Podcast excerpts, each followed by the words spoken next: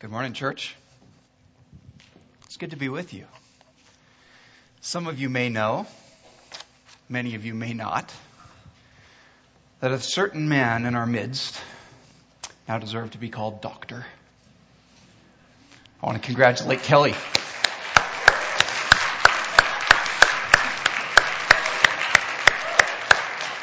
Now, though he deserves it, I don't suggest you do it. It might go to his head, so just keep it on the down low. Um, I've, I've been part of the academic journey nowhere near as far as Kelly has. And for any of you who have done any sort of paper writing, uh, Kelly's sprint to finish this paper was the last year and a half. Okay, uh, lots of work there, and really appreciate it, Kelly. And uh, I mean, it's I think it's richened. I've had the privilege of having some conversations with him. It, it's richened more than just his life. I think. I think it's richened our church's uh, theology. You may not see it, um, but it's there. So take my word for it. Um, perspective is everything. If you don't believe me, uh, ask my mom about the china cabinet my brother didn't break. Perspective is everything. How we see is as important, sometimes even more important than what we see. In grade four, uh, my teacher, Madame Glass, had asked some question that question has long escaped my memory. But I knew the answer. And I put up my hand and she called on me. I mean, awesome moment in a student's life, right? Less awesome moment in a student's life is when you open your mouth and all that comes out is a huge belch. On my way to the uh, principal's office, I continued to plead my case that it was not what I meant to do. It was an accident. Uh, she would have none of it. But perspective is everything. Uh, you might remember in the early 90s, mid 90s maybe, uh, kind of the, the rage that was 3D pictures. Um, it was these kind of impressionistic, weird, just looks like a whole bunch of blotches of paint, but if you look at it just right, you get this shark that's like jumping out and about to eat you. Or you see these beautiful, majestic scenes of dinosaurs and foliage and trees, and you can actually like look around the scene and, and it, it just pops out at you. But you gotta look at it just right or you don't see the picture and it just remains kind of this blob of paint. Perspective is everything. I had a professor who told me about a trip he made to Toronto. And uh, he wanted to, of course, see the CN Tower. And he was wandering around and couldn't for the life of him find it. And so he asked some locals, or what looked like locals anyway, uh, can you tell me where the CN Tower is? And they kind of looked at him really funny, right on the verge of laughing, with that kind of eyebrow raised. Are you serious? And the reason that they didn't give him a straight answer is because he just happened to be standing in front of a building that was just high enough that he couldn't see over it to see the massive CN Tower right behind him.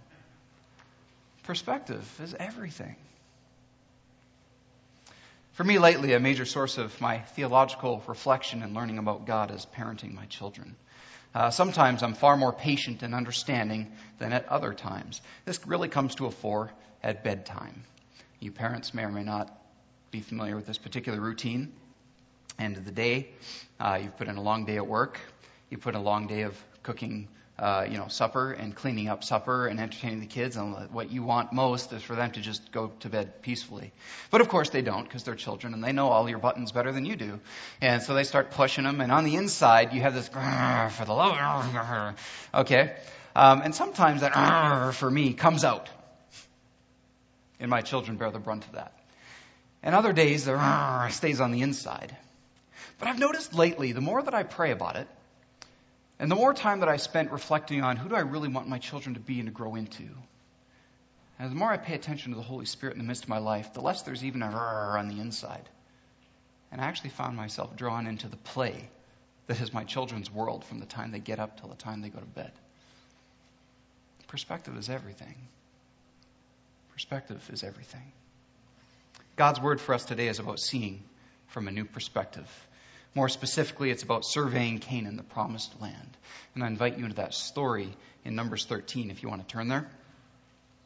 Um, here's the gist of the story I'd like to share with you this morning.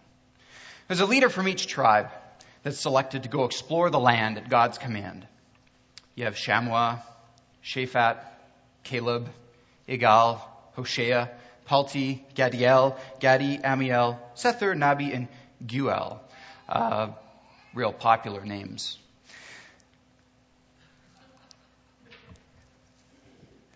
And all these guys are selected because they're leaders in their tribes. They're the folks that, that judge. They're the folks that know the way forward. They're the folks that people look to because they're wise.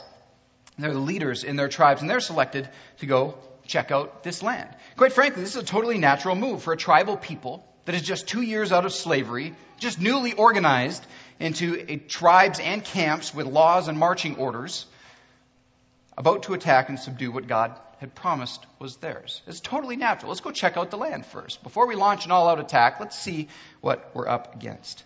So take a look at some of the things that Moses wants to know. Chapter 13, picking up in verse 18. See what the land is like, and whether the people who live there are strong or weak, few or many. What kind of land do they live in? Is it good or bad? What kind of towns do they live in? Are they unwalled or fortified? How is the soil? Is it fertile or poor? Are there trees on it or not? Do your best to bring back some of the fruit of the land. It was the season for ripe grapes. Good kind of questions to ask.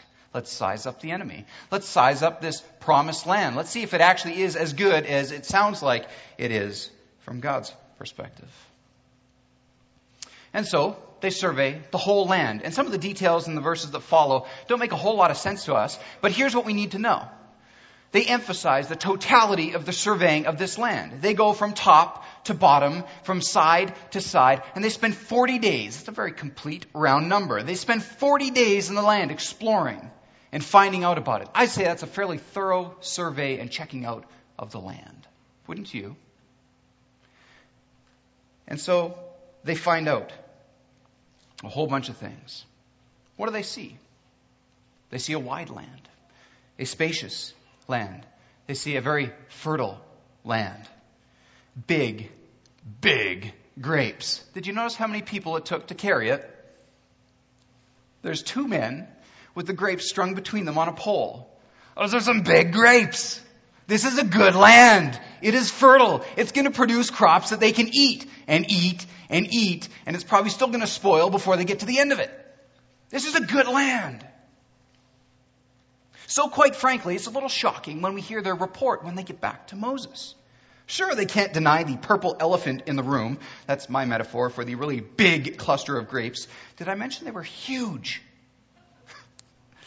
but they follow this goodness with a but. And we all know that a but effectively wipes out everything you've just said. But, the spies say, there are scary people there uh, giants, six foot tall giants in giant cities, giant fortified cities. Yeah, yeah. And, and they've got walls of wood five feet high and covered with pointy sticks all around. And they're guarded by these seven foot tall giants with big, big sticks. They covered around, or they march around the ramparts on top. They're 12 foot high stone walls. And, and when these 10 foot tall giants spit, it's like this four gallon bucket of just slimy grossness that splashes on our faces. at the bottom of this 20 foot high, 10 foot thick stone castle wall. It's completely impenetrable. And the walls were covered with razor wire. We don't even know what that is yet, but it's covered with it. And these 12 foot tall giants carry around these massive 100 pound clubs. But, the spies continue, that's not all.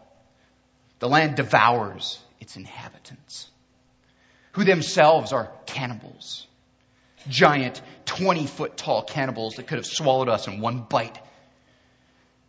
Maybe we shouldn't go.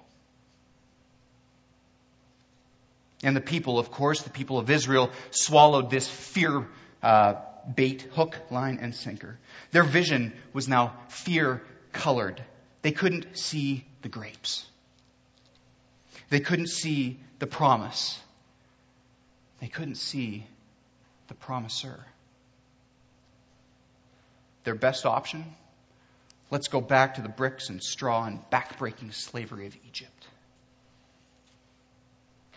But, as we can clearly see, perspective is everything.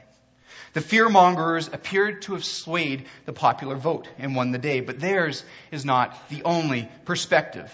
There were 12, not 10 spies who surveyed the land. Of the 12 spies, two had a radically different perspective. Caleb, in Numbers 13 and verse 30, says this We should go up and take possession of the land, for we can surely do it. I think that's a good perspective in hindsight. Joshua and Caleb in chapter 14 and verses 7 through 9, if you want to follow along, have a little bit more uh, lengthy rebuttal to the people who are saying, let's go back to Egypt. The land we passed through is exceedingly good. If the Lord is pleased with us, He will lead us into the land, a land flowing with milk and honey, and will give it to us. Only do not rebel against the Lord.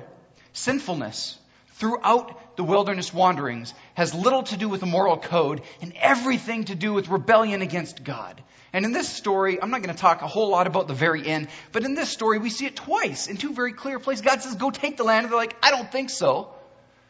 And so God says, Well, you're going to wander for a long time in the desert then. And then they say, Oh, well, that doesn't sound so good. We'll go take the land. And God says, Don't do it. it's not going to happen now. And they go anyway. And both times they rebel against the Lord. It goes very, very poorly for them. Uh, back to Joshua and Caleb. And do not be afraid of the people of the land, he says, because we will swallow them up. Their protection is gone, but the Lord is with us. Do not be afraid of them. What a radically different perspective. They'd marched through the same land, carried the same cluster of grapes, seen the same good fertility. They'd seen the same cities and the same giants. They'd been in the same place, but they have a radically different perspective. Why?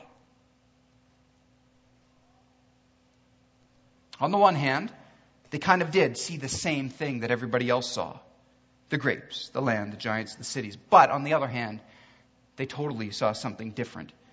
And they didn't let the latter, the fortified cities and the giants, overshadow the former, the goodness of the land that God was about to give them.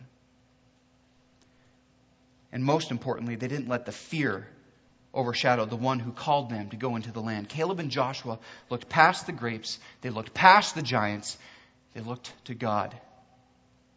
They saw God who had liberated the nation from slavery, decimating and crashing waves the powerhouse that was the Egyptian army. They saw God who had provided food and water and shelter for over two years in the desert. We're two years into this journey at this point. They saw that. They saw God who had for 40 days, I don't know why the other 10 missed this, but they saw that for 40 days, God had protected a small, roving band of 12 men in the heart of enemy territory, and they walk out unscathed and take some produce with them. That to me is pretty remarkable. This is what Joshua and Caleb saw. Joshua and Caleb and all the other Israelites, quite frankly, saw the cloud when it came down and said, it's time to stop here. And they saw the cloud when it lifted from the middle of the camp and said, it's time to start marching. And they started wandering until the cloud came back. Everybody saw that, but only two in this story really saw God. You see, the failure of the ten spies wasn't the recognition of obstacles and difficulties. The failure of the spies was their inability to see them in their true perspective. That's the difference. Just as important, we need to see Caleb and Joshua's optimism, not as an ignorant or unseeing optimism. Their success was their trust in God to overcome all those obstacles. Perspective is everything. And today we too need a new perspective on the fruit and the fortifications of the promised land a trusting wholeheartedly in God kind of perspective. If we are to respond faithfully to God's call to bless the world today, we must respond differently than Israel did in the wilderness. If we survey the land around us and ask the same kind of questions that Moses did, what do we see? Well, we find fruit. We find some good things around us. We have freedom of speech and religion. We have a pretty good level, I'd say, of wealth and comfort. We have peace in our land. I would say those are pretty good things. But we also find some giants lurking in their midst. A scientific perspective claiming to have conquered God, and the masses seem to be believing it. There's poverty amidst all this wealth and some deep injustices that go along with that. There's deep loneliness, deep deep loneliness amid our cities. Our response to all of this depends entirely on our perspective. And we need to know that we're not the first to reread this story of Israel standing on the edge of the promised land, going and surveying, about to take what God has promised them. Israel, seven, several hundred years after this particular story, after the monarchy, after all their infighting and the divisions, after their disobedience and their turning away from God, they're in Babylon. They're exiled. Israel, who reads this story, they're in exile. They're away from the land, again, that God has promised them. And they too are longing for a new exodus. They're longing for a new freedom, from a new slavery. But neither is their exodus really easy to see. There's another wilderness that has to be crossed. The idea of returning to Palestine probably left many Jews perplexed. On the one hand, they longed for their homeland, but on the other hand, they feared the pain of their return. An arduous journey. A farewell to Babylon. We, we got to remember, sorry, some of the journey stuff. They're, they're not talking about let's hop in my air conditioned car and march across this desert. They're not saying let me catch the next flight, and if I don't get that one, I'll get the next one, and uh, I might be a little bit late. We're talking people living in tents that have to pack up their dwelling every day, take enough food for the journey, or have the skills to forage it along the way. A long, arduous kind of journey from the exile back to the promised land. Uh, they have to say goodbye to the Babylonia that for decades had been their abode. Je- generations have grown up in Babylonia, have known nothing else. There's an uncertain future in front of them in what had become a Persian province, an uneasy reception, maybe, at the hands of fellow citizens that were left behind, and less than friendly strangers. The Israelites in Babylonian exile read and reread this story of Moses, the spies, of Israel, of Joshua, and of Caleb. They reread the rejection of God by the people and of the people by God. They saw the sentence of disobedience. There's 10 dead spies before our story is out, struck down by God. There's a generation that's forced to wander the wilderness for 40 years. Children growing up knowing they will watch their parents die before they come to the land that they will raise their children in. The old Israel said, God brought us out here to die. We can't defeat the giants. Give us a new captain, take us back into slavery, take us back into Egypt. And so for the new Israel, the question is this Will the Israel of the new age meet the challenge of faith more convincingly than the Israel of old? God has given us the best news in the history of the entire world grace. God has given us the best task in the history of the entire world. Bless the world with that good news of grace. And most importantly, God has given us the best resource in the history of the world God Himself. It's not a question of can we do it? Of course we can't. of course we can't. But God can. You see, perspective is everything.